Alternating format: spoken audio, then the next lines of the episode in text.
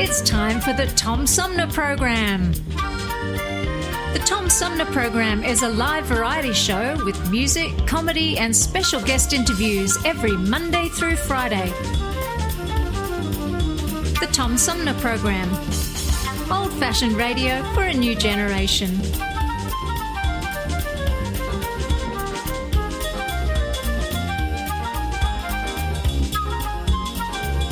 Our theme music is Fruit of the Louvre, provided by Flint composer-producer Howard Eddy.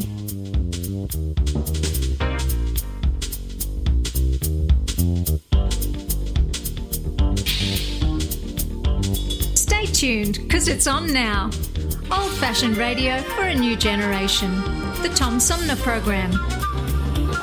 Here's your host. Have you lost your job and your health care coverage due to COVID-19? You're not alone, and Genesee Health Plan can help. I called, and they provided health care enrollment over the phone with Medicaid, healthcare.gov, and Genesee Health Plan. They made sure I had access to doctor visits, my prescriptions, and more. Getting health care coverage can be confusing. You don't have to do it alone. Get help with GHP. Call 844-232-7740 or go to geneseehealthplan.org. We're in this together, and together we'll get through it. Hi, I'm U.S. Senator Debbie Stabenow, and I'm listening to the Tom Sumner Show. The following is a public service announcement. Election day is near. Go to the polls and vote. Vote for the Kennedy of your choice, but vote.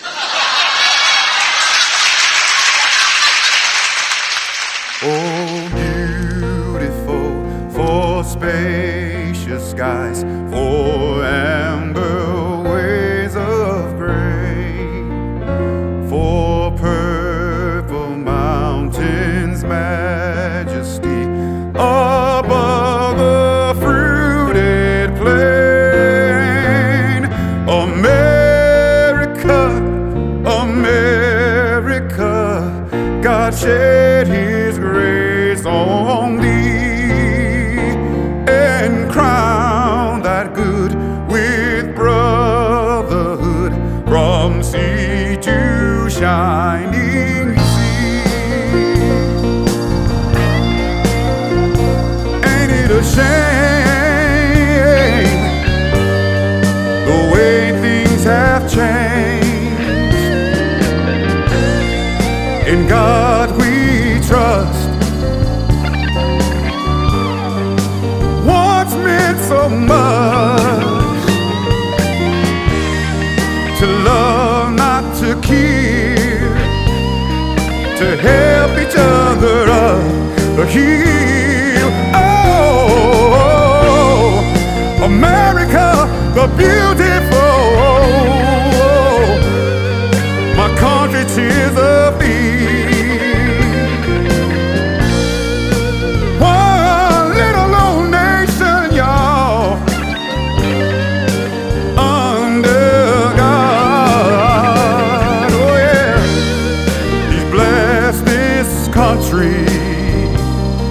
Don't let them take His name in vain.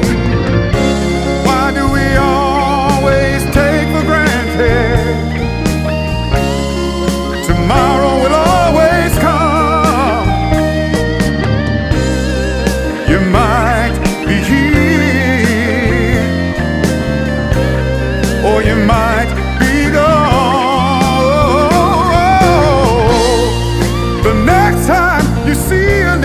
Butterfly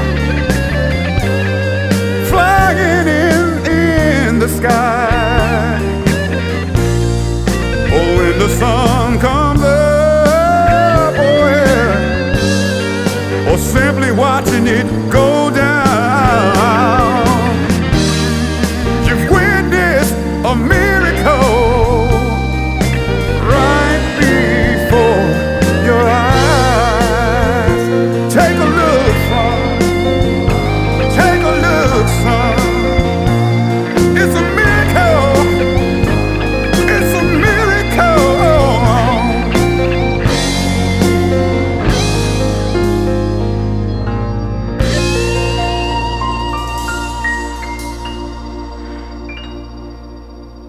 Hey, good morning, everybody. Welcome to the show. I'm Tom Sumner. Happy Election Day.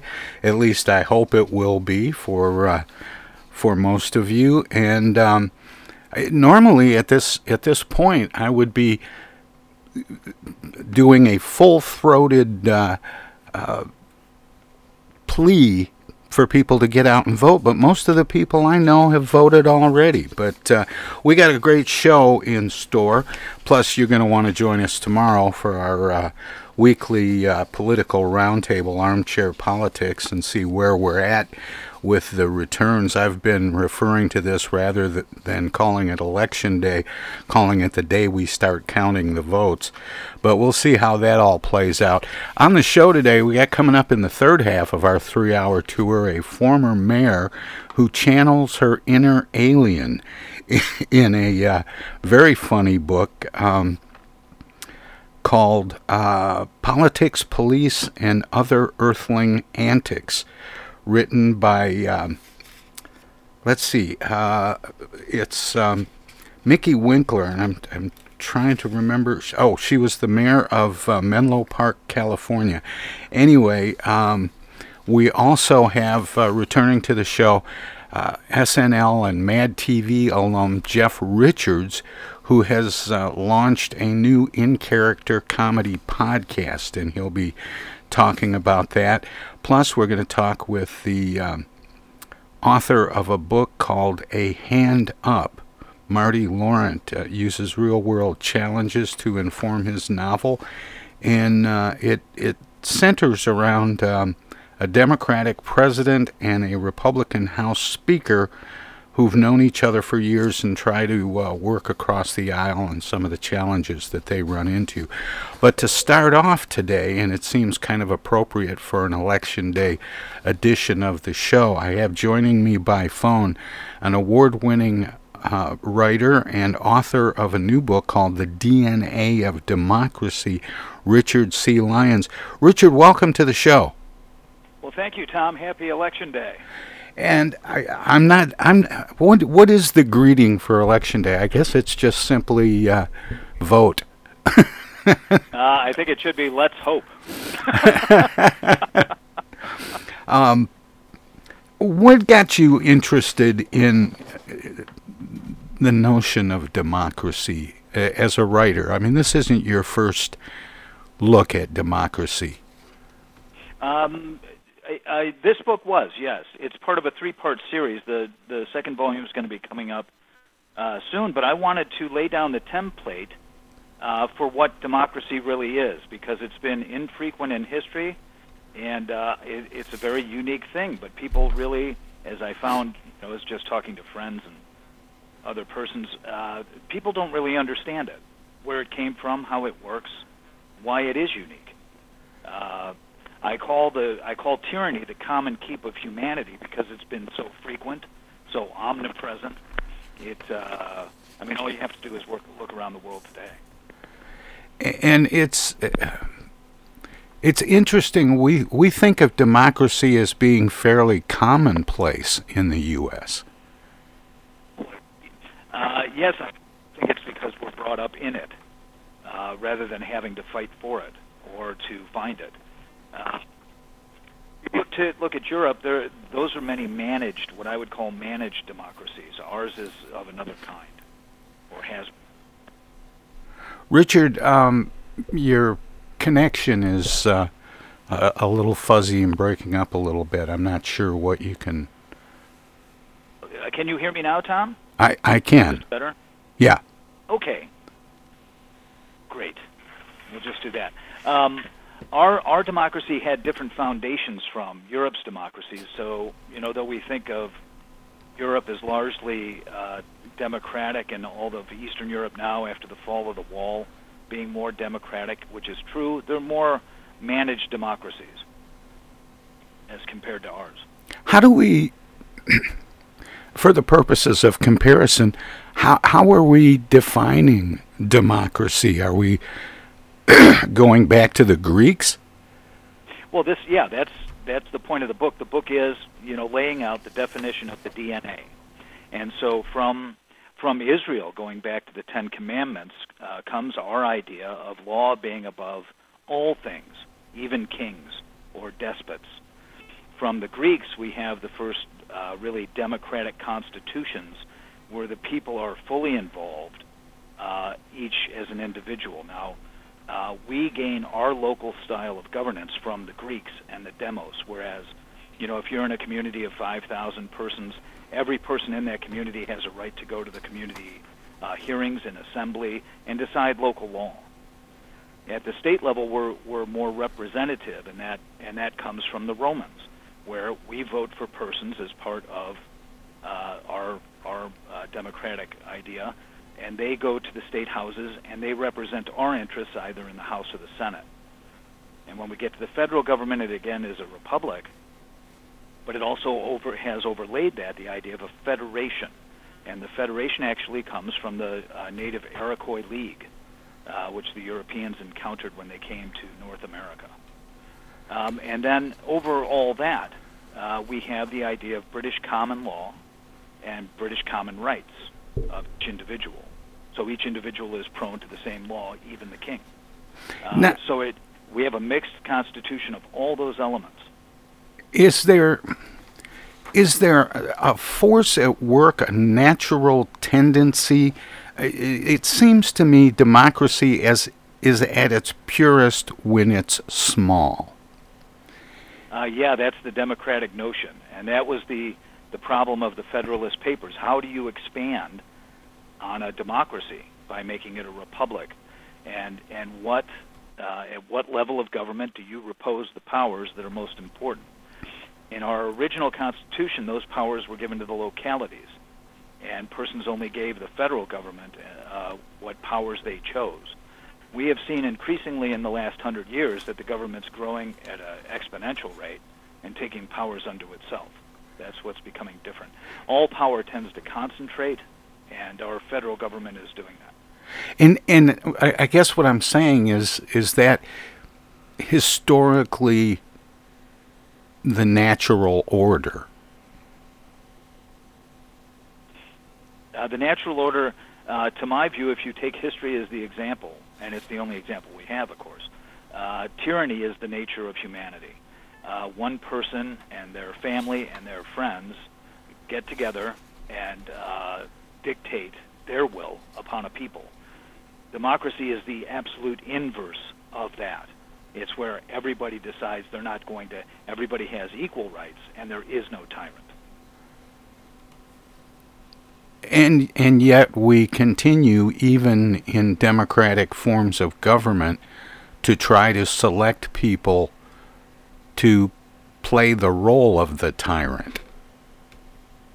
We tend to, it is a tendency of human nature, I think, to want one person to deal with everything, and it's not ourselves. I think that is something in human nature where you have a crisis.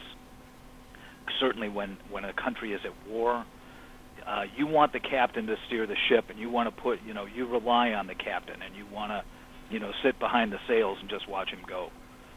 Democracy, again, it's the inverse of that. It's everybody, pulling at the oars and making the ship move as a collective community. Is America a democracy? That's aspirational. It's always, I think, aspirational. At the local level, it should be democracy. That's where you in Flint, Michigan, Tom, would go to the local assembly and decide, do we really want to build this development off the highway over here? We rather like the town the way it is. Should we have more? Should we start charging for parking spaces or not? I mean, that seems, very small potatoes, but it's very fundamental, and everybody in the community has a right to go to the assembly and speak their minds. When you get to larger populations and larger frameworks, you lose democracy, pure democracy, in favor of representative government or Republican government. Richard, I have to take a break here in a minute. Sure. and I want to talk some more about this. Can you stick around for a few minutes? Of course. Okay, we'll dig down. Okay, Tom. Thanks. Okay, my guest is Richard Lyons. He is the author of The DNA of Democracy. We're going to talk some more about that. But first, we have, we're going to let our broadcast partners at WFOV 92.1 FM, Our Voices Radio in Flint, squeeze a few words in edgewise or do whatever they do when we go to break. If you're streaming us at TomSumnerProgram.com, we have some messages as well. So don't touch that dial, don't click that mouse. We'll have more with Richard Lyons, author of The DNA of Democracy, when we return from the break. So stay tuned. Hello out there, everybody. It's me, Tigger. T-I-double-G-R. That spells Tigger. And don't forget to remember to listen to Tom Sumner Program on account of because he's so bouncy. I'm Julie Lopez with Crime Stoppers. Have you ever wondered what to do if you have information about a crime or the whereabouts of a felony fugitive and you want the police to know but you need to remain anonymous? Well, here's what you can do. You can go to p3tips.com or download the mobile app. You can go to Crime Stoppers of Flint and Genesee County's Facebook page and click on the Leave an Anonymous Tip tab, or you can call 1-800-422-JAIL. All methods are anonymous, and if your help leads to a felony arrest, you may be eligible for a cash reward. Remember, your voice matters. A social distancing tip. Putting distance between yourself and others is critical to slowing the spread of coronavirus. So here are ways to stay in contact without the physical contact part. Call, send a text, set up a video conference, post on social media, dedicate a song on the radio. If you have symptoms of fever, dry cough, and shortness of breath, call your healthcare provider before going to their office. For more info, visit coronavirus.gov. Let's all do our part because we're all #AloneTogether. Brought to you by America, the Ad Council. Your children have an amazing superpower. They can help save lives by not having play dates. That's right. By replacing get-togethers with virtual play dates and video chats, they can help slow the evil spread of germs. And if your superheroes do go outside, make sure they continue their superhero wing by staying 6 feet away from others to protect everyone in America land. Find out more at coronavirus.gov. A message from the CDC and the Ad Council. East Village Magazine is the monthly neighborhood magazine read all over Flint. With support from grants, donations, and advertisers, East Village Magazine's talented local writers give you an in-depth look at local news, issues, and people that make Flint, Flint. Copies of East Village Magazine are available at many of your favorite shops and restaurants around Flint or online at eastvillagemagazine.org. East Village Magazine, community-focused and community-supported. Your calls matter. Join me and Andrea weekdays from 9 to 10 a.m. Eastern to talk about whatever you want to talk about. The Tom Sumner Program has open phone lines Monday through Friday to hear from you. How's 2020 working out for you so far? How about those damn roads? Call in live at 810-339-8255. It's all about you. We'll be streaming live at TomSumnerProgram.com and simulcast on WFOV 92.1 FM in Flint. Foil hats are optional. You thought you had every Elvis record made, but wait, Elvis sings again, this time from heaven. That's right, Elvis from heaven. Yes, hear Elvis from Graceland in the Sky, soul-stirring versions of epic proportions. You'll hear Elvis crooning, Pearly Gate Rock, All Dug Up, Lying in the Chapel, and 11 others. This record also includes a special Elvis message. Hello, ladies and gentlemen. I'm Elvis Presley. Order before midnight tonight and receive this Elvis Presley commemorative casket keychain. Open it up. Yes, the king inside. A must for any Elvis fan. Order yours today. To order your Elvis from Heaven, send $9.95 in check or money order to Elvis from Heaven, P.O. Box 714, Clio, Michigan, 44487. Or save COD charges and phone 555-5554. Use MasterCharge or Visa. Canadian residents add $3. Technical assistance for the Tom Sumner Program is provided by Swiftlet Technology, engineering and IT services at swiftlet.technology. The Tom Sumner Program.com. The Tom Sumner Program.com. This is Congressman Dan Kildee, and you're listening to the Tom Sumner Program. And welcome back, everybody. My guest this hour is the author of a new book called The DNA of Democracy, Richard C. Lyons. Richard, welcome back, and thanks for sticking around. Oh, I'd love to be here. I love to be in Flint, Michigan. Don't we all? Yeah. Actually, I guess the question I have is, we take democracy really for granted in the U.S. How rare is democracy in world history? Well, that's very easy to define. It existed in Athens, Greece, and other city-states of Greece on a city-state level, you know, where you have 5,000, 10,000, 20,000 citizens. It was never expected to expand beyond that. And it existed there in Greece for a couple of hundred years before it imploded, before the onslaught of King Philip from Macedon. After that, it existed in a representative way in Rome during the years of the Republic. So that would be from 500 or so until Caesar took over in 400 BC. So, and that's it. After that, it didn't exist anywhere on Earth for the next 1,600 years until in England there was what they call the Glorious Revolution when King William of Orange took office and he became a constitutional monarch. But the real power lay with Parliament.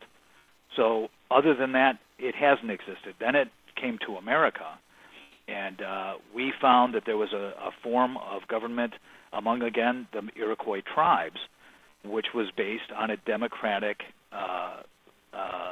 design. Not as constitutional as you would find the Greeks and Romans, but it existed in the Iroquois League and the Cherokee Leagues. And did that inspire the founding fathers, or were they piggybacking off the work of freedom fighters in France and? Well, they were coincident. I go into it in depth in the book because it was very coincident that all the aristocracy of Europe used to go on. With the Renaissance, started to gain interest again in the classical Roman histories and Greek histories. And so there was this evolution of scholarly thought in Europe, and there were tours taken of Rome and Greece by aristocrats who could afford it. And so they were milling through the ruins of Rome and Greece and seeing these beautiful statues and monumental architecture. And at the same time, they were reading about discoverers and trappers in North America who were seeing a people that seemed to be as free as the Greeks had ever been. But they were assimilated in nature.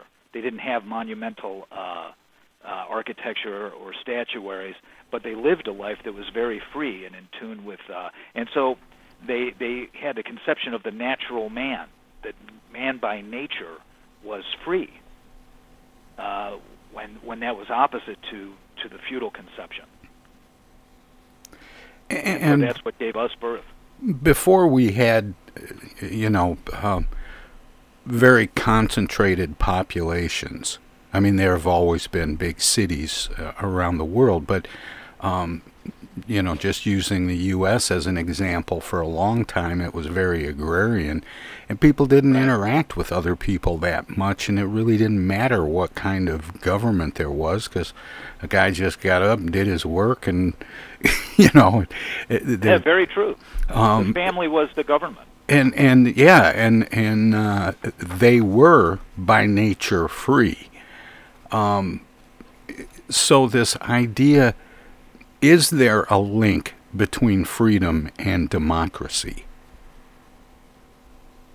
Yes, I think necessarily. Now, so your government at the start of this country, the government consisted of the family, the association you would make, the associations of business and religion and school. That's how we were different. I call it the American arch. All those things are what you would call the natural powers of society. And then they would form into an assembly at the town level. And that, too, is very It's very from the ground up sort of government, not from the top down. And that's how America is essentially different. We were created in an inverse direction so that each individual had power unto themselves and equal power. Is democracy and really the kind of revolution that we saw in the U.S. Back in 1776, is that the natural outcome of a specific condition? Is there a perfect storm that births democracy? Yeah, in the book I go into every birthing of democracy, and every one of them, and there's I think 4 or 5 different instances in Greece, in Rome, in Israel, and for ourselves, and in England, where there was a crucible of tyranny, where the tyrant tried to overreach, which is it's something for that to happen. It has to be quite dramatic, and the people just cast off their chains. In America, we had towns that had their own system of government for hundreds of years, and then all of a sudden the Parliament of England and the King tried to impose their will at the local level in America, and the citizens of America would not have it. They were more loyal to their town, to their fellow countrymen, than they were to England. And so you had tax, police, and impositions, and the British Army trying to put their boot down on the neck of America. And this is what I call in the book the colonial noose. The British were trying to impose an absolute rule on a people who had ruled themselves for hundreds of years, and had as their example the rebellious American Indians who didn't listen to any law at all. And when that... I'm trying to circle back to something you said in the last segment, Richard. Yeah. We were talking about how at different stages of government, using the U.S. as a model, that in towns and villages and cities, that there's a very grassroots version of democracy, and then it becomes a little more representative at the state level, and then when we get to the federal level, it's much more of a republic than a democracy with representative government, and that's actually built in by design, but that the federal government has been attracting and usurping powers that weren't given to them initially and becoming much more powerful. Is that something that, because of all of the violent reactions we've seen and the political vitriol that's been going on, are we approaching a moment where something's got to give? You're dead on, Tom, in your description of what's going on, and it is the subject of what is Volume 2 of this series of books, and that is that since the time of Woodrow Wilson, there has been an administrative state growing in Washington, D.C., and it is composed of bureaucrats who now, through regulation, create more administrative law than we have representative law. And so what we're finding today is that the forces of the power of the administrative government is somewhat at war with the representative government, because they don't like their powers taken from them, abridged, redefined, and the administrative state has been growing for, again, 100 years, and taking upon itself more and more power, and that in league with the judiciary, that they like to guard their, what I call, left or right flank. Where the administrative state goes, they have the judiciary rubber stamp their decisions. So we have actually 2 governments now. We have one representative and one that's administrative.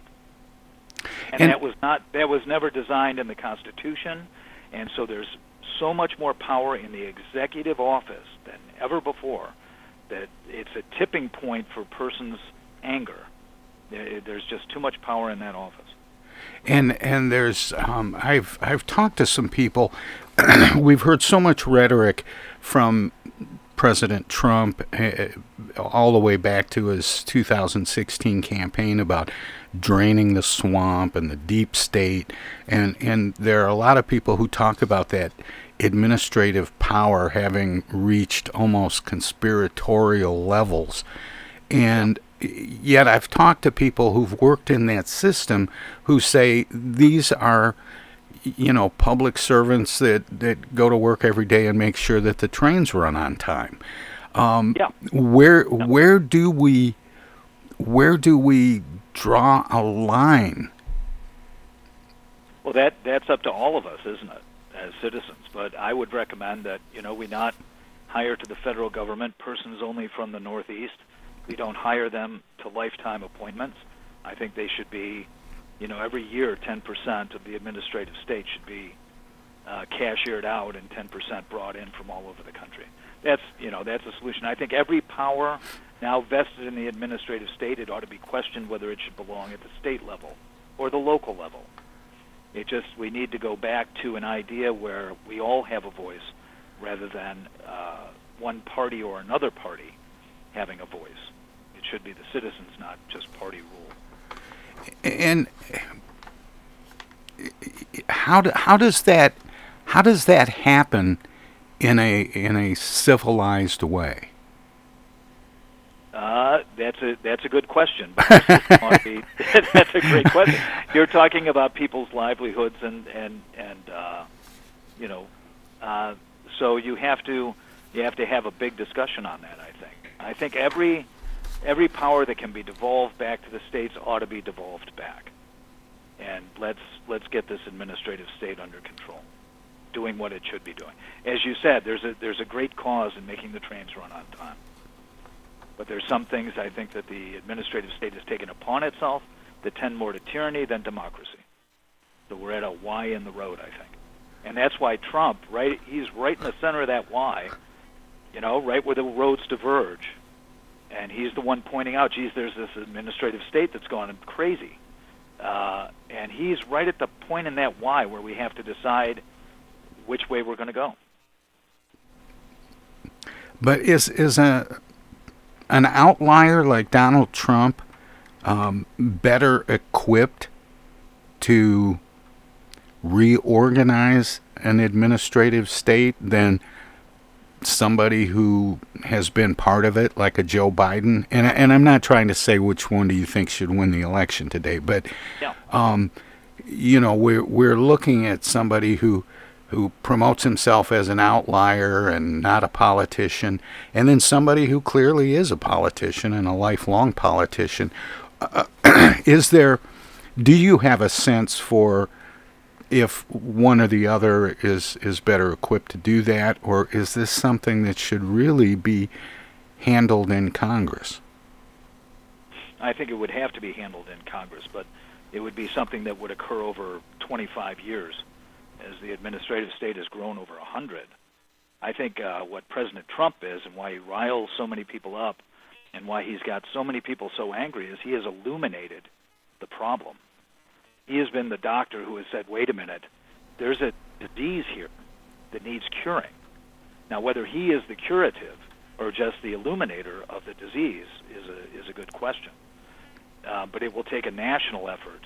I think Trump will expose the administrative state for what it is. And I think it will be up to a generation of people after to decide whether we want the administrative state to be controlled or whether the administrative state will control us. And it's a real Y in the road. And how much of that that growth of the administrative state was generated by the White House itself? Well, when we go back, and this is what Volume 2 is about, it's going to be called Shadows of the Acropolis, because these are shadows on our democracy. And it started with Woodrow Wilson, who believed in the German state ideal of party creating an administrative state of technicians who administrate from one central city the whole of a nation. That is absolutely the opposite of the way our country was founded. But when you go, and my second volume goes into Woodrow Wilson, and then we go to FDR.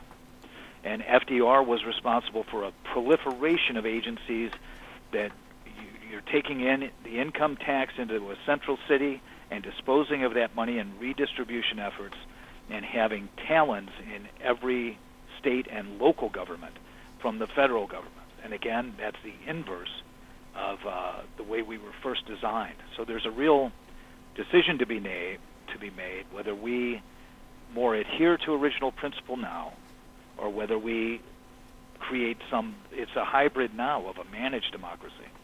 But we see that even at the local level where things have become so highly technical.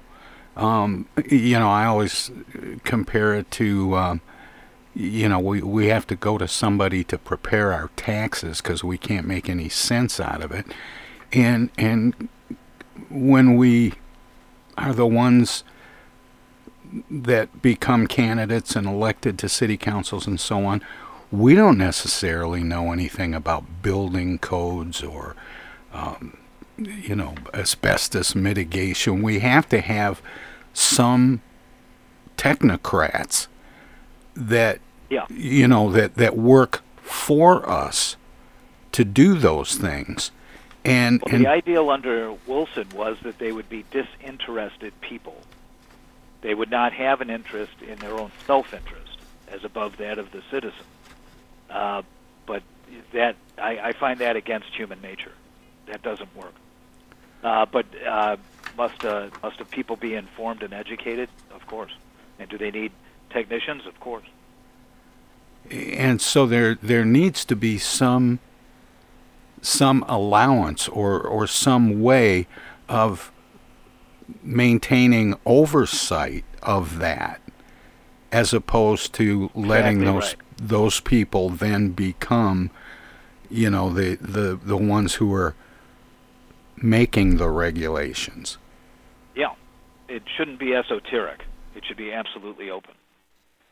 But as we found for the last several years, when you talk about esoteric, the intelligence agencies of America have been very esoteric. So they've had their own agenda, at least at the top level, and they're doing whatever they want. Well, and as we've found over time, their own rules. That's exactly right. Now, all right, so this goes back, Tom, to the fundamentals of democracy. The greatest fundamental is there's one common law, and everybody has common rights. What has been exercised by the intelligence agencies lately is that they are above the law and can't be touched by it. So you see how this is morphed? and that these laws only apply to American citizens. No, the laws that they would dictate apply to those they want to disenfranchise. They exercise a law unto themselves these days. That's true. Against persons deemed their opponents. Now, if you're in that job, you're not supposed to have an opponent. You're supposed to have one fealty, and that's to the Constitution and to everybody's common rights and to a common law. But it has morphed in the last, and again, Trump has been the illuminary who's lit all this up that we can now see how they're operating. So it's quite a job he's done. Well, and he's not the first, Richard, of course, right. But just the one with the biggest megaphone. Right. He is loud, but then, the image becomes clear.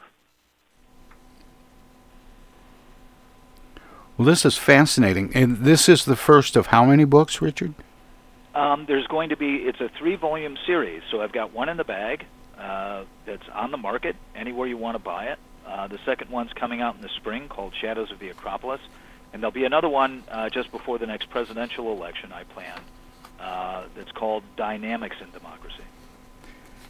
And what got you interested in this to begin with?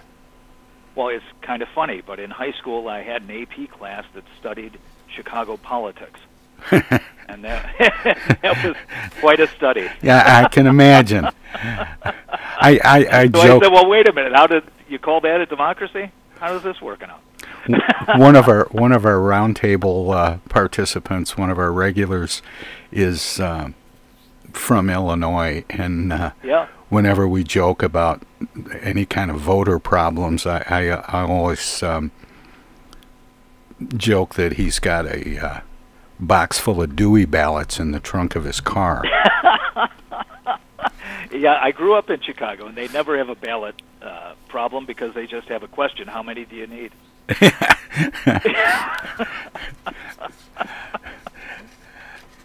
that's been the case now. That goes back 75 years now in that city. So that's you talk about atrophied power. That's where it's at. Yeah, I heard somebody talk about the Mayor Daley Sr., who said he might not know how to add or subtract, but he knew how to divide. I got to write that down. That's perfect. That's from himself, was it? No, that was actually from a Chicago police officer that used to work security for him. Yeah. He said that's what people used to say about him. He didn't know how to add or subtract, but he knew how to divide. I always loved that one. Oh, it's perfect. Well, this is fascinating, Richard. What other things have you done before this series began? I've got a screenplay on the market, and I did a work on War and Peace. That's a more a philosophical, poetical work called, but by the Chance of War, and that's available anywhere you want to buy it. And maybe a little shorter. Yeah. No, it's actually longer. Oh, no. But I come from a background, my family was in printing for several generations and publishing, and I took on writing and publishing. Well, Richard, it's a pleasure talking with you, and I wish you all the best with the book and everything else you're doing. I always give guests an opportunity to let listeners know where they can find out more about you and your work, past, present, and future. Do you have a website? Oh, I do, and it's richardclyons.com. Perfect. There's an adjunct store at lilia.com. It's spelled Lylea.com. Well, thank you so much for spending this time with me this morning. It's been a pleasure. Well, take care. It's been a pleasure. Okay, you too. Bye-bye. That was Richard C. Lyons. He is an award-winning author. The new book is The DNA of Democracy. And we're going to be talking coming up at the top of the hour, we're going to be joined by phone with Jeff Richards, who is an alum of Saturday Night Live and Mad TV. He has a new in-character comedy podcast, and it's called The Jeff Richards Show, and we'll tell you all about that. Plus, we're going to talk with the author of a book called A Hand Up that provides creative blueprint for greater government progress. His name is Marty Laurent. He's been on the show before, and he's got a series of these books that revolve around a couple of characters. And also the former mayor who channels her inner alien. Hi, this is Joel Black from the Blue Lions, and you're listening to the Tom Sumner Program. Hi, this is Tom from the Tom Sumner Program. If you like talk radio that makes you think without telling you what to think, check out our whole show weekdays from 9 a.m. to noon Eastern at TomSumnerProgram.com. Selected segments are also available on this and other radio stations, but you can hear us anytime. Daily editions of the Tom Sumner Program repeat online all day and night on the show's website. Past shows can be found in the website archives. My long format interviews with New York Times bestselling authors, authors, photographers, and writers from National Geographic, as well as artists, musicians, candidates, and elected officials are made possible by listeners like you. Support the Tom Sumner Program and Civilized Talk Radio. Visit our website at TomSumnerProgram.com and become a member. You can make a one-time gift or become a sustaining patron by taking the link to the Tom Sumner Program Patreon page. Thanks for listening, and thanks for your support. Discoveries. They happen when we least expect them, in places we thought we knew. And discoveries have a way of teaching us a little more about ourselves along the way.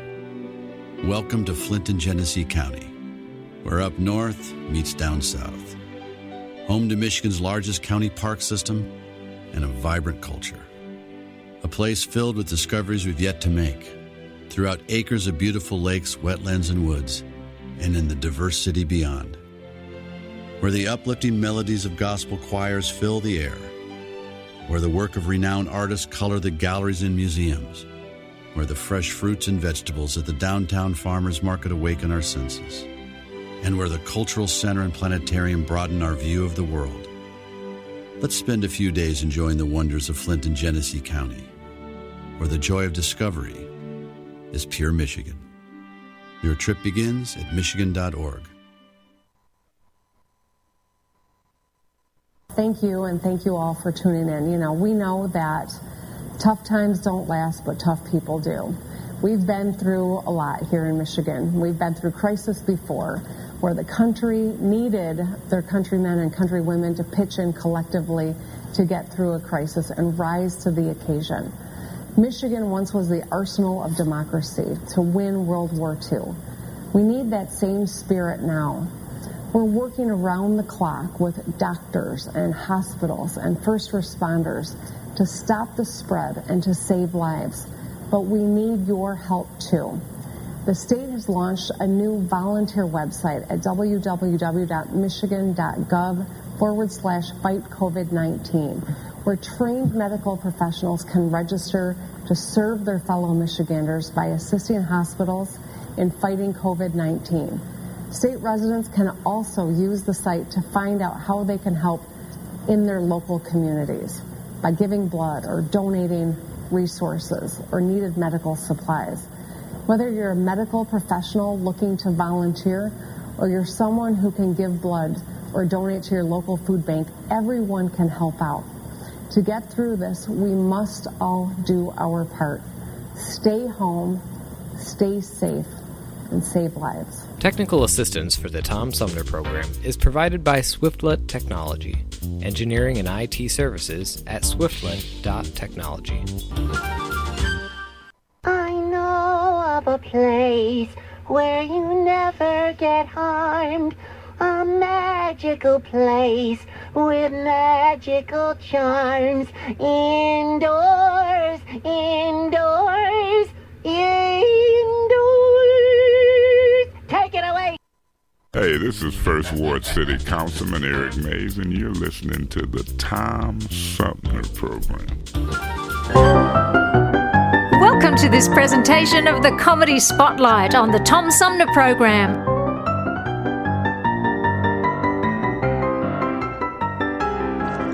Here is some more of the rich humor of Brooks Hayes of Arkansas, special assistant to the president. My grandson, a 15-year-old red-headed, wisecracking high school lad, loves to cut me down to size. This grandson was in to see me recently. He saw some books on my desk, passed over some that I had produced, only two. I haven't produced them in great volume, but one, I make this reference, believe me, with some sense of modesty. The first book was one produced for the Baptist. When I was elected president of the convention, they thought they should have a book. And then later, the University of North Carolina asked me for a book on the Little Rock story. My father was asked when this book came out, Mr. Hayes, have you read Brooks's last book? He said, I hope so.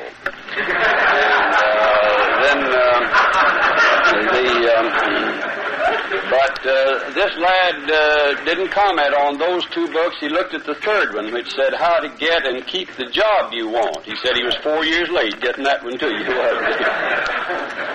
But I've been quite happy in this assignment. Even the proximity to Arthur Schlesinger is enjoyable. The President put me there, I think, so if any hard questions came up, Mr. Schlesinger had me. And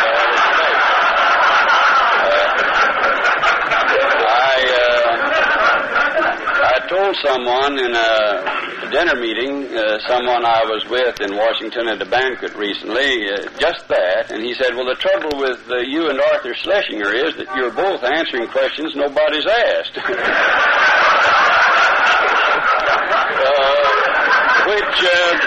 Which I submit was a thoroughly partisan comment.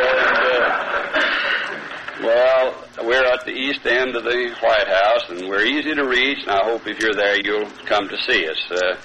Someone said, Mr. Hayes, are you close to Mr. Kennedy? And I said, philosophically and politically and intellectually, yes, very close. I said, physically, I'm over here on the east end. It's like the little lady said when I asked her in Polk County if she had seen Halley's Comet. She said, just from a distance.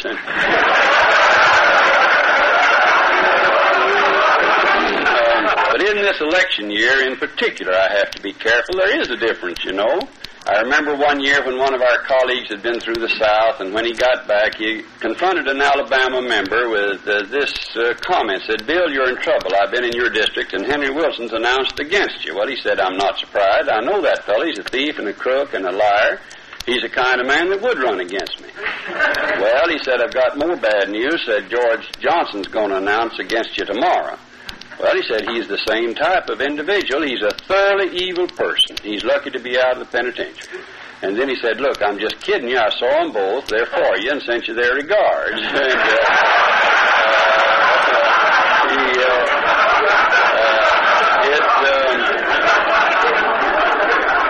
And, it produced this comment. Well, see what you've made me do. I've said some ugly things about two of the sweetest, finest men I've ever known.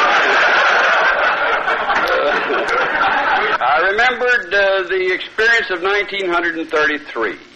I ran in a special election in that year for a seat in the Congress, the one that I was to win 9 years later. But in 1933, the Depression year, and it was a terrible year, and this is a rural district, remember. Maybe you suffered, too, from the Depression, but as one of my farmer friends said, Brooks, this Depression wouldn't have been near so bad if it hadn't come along right in the middle of hard times.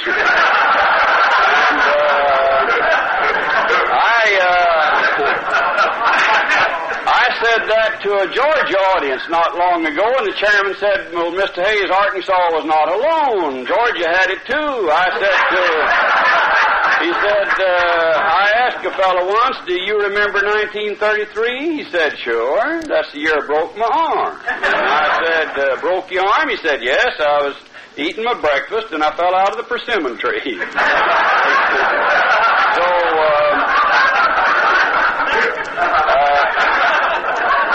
Some of my first lessons, I should say, if you will permit me to enter this delicate area, were in this little church down in Arkansas. A little congregation. And then my first lessons, really, in democracy were in that Baptist church. You non-Baptists, forgive me. This is not propaganda. It just happened to be a Baptist church, and I am a Baptist. I'm almost as bad as Brother Puckett, who opposed the consolidation of our church with the Christian church. He said, I'm a Baptist, and nobody's going to make a Christian out of me. And sometimes there'd be differences over whether to buy a new organ or not.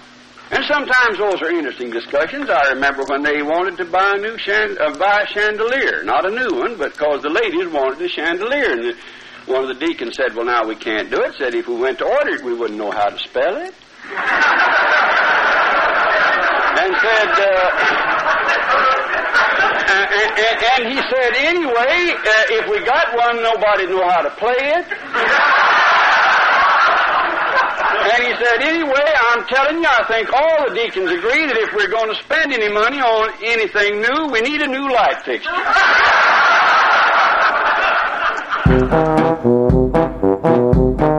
This was another Comedy Spotlight on the Tom Sumner Program.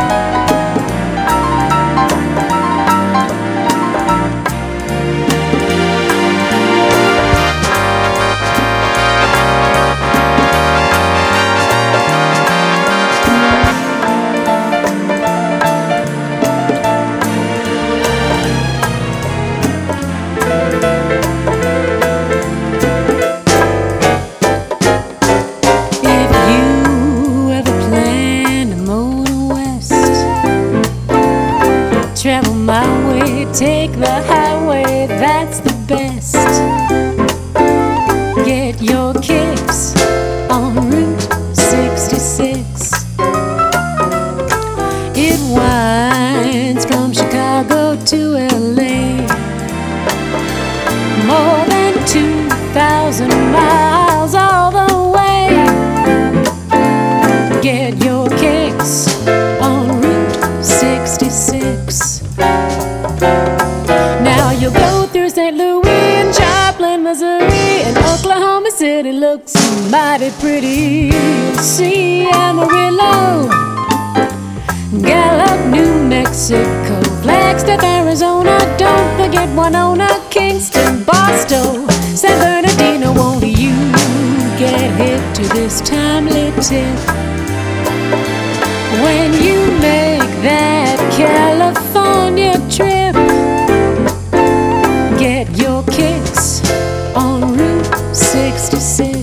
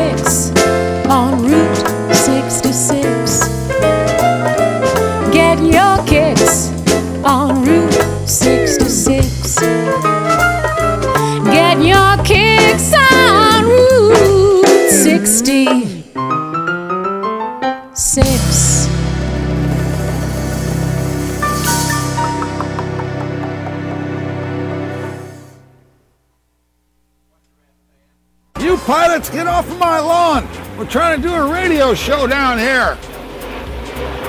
It's a Tom Sumner program, don't you know? Go on, get out of here. It's time.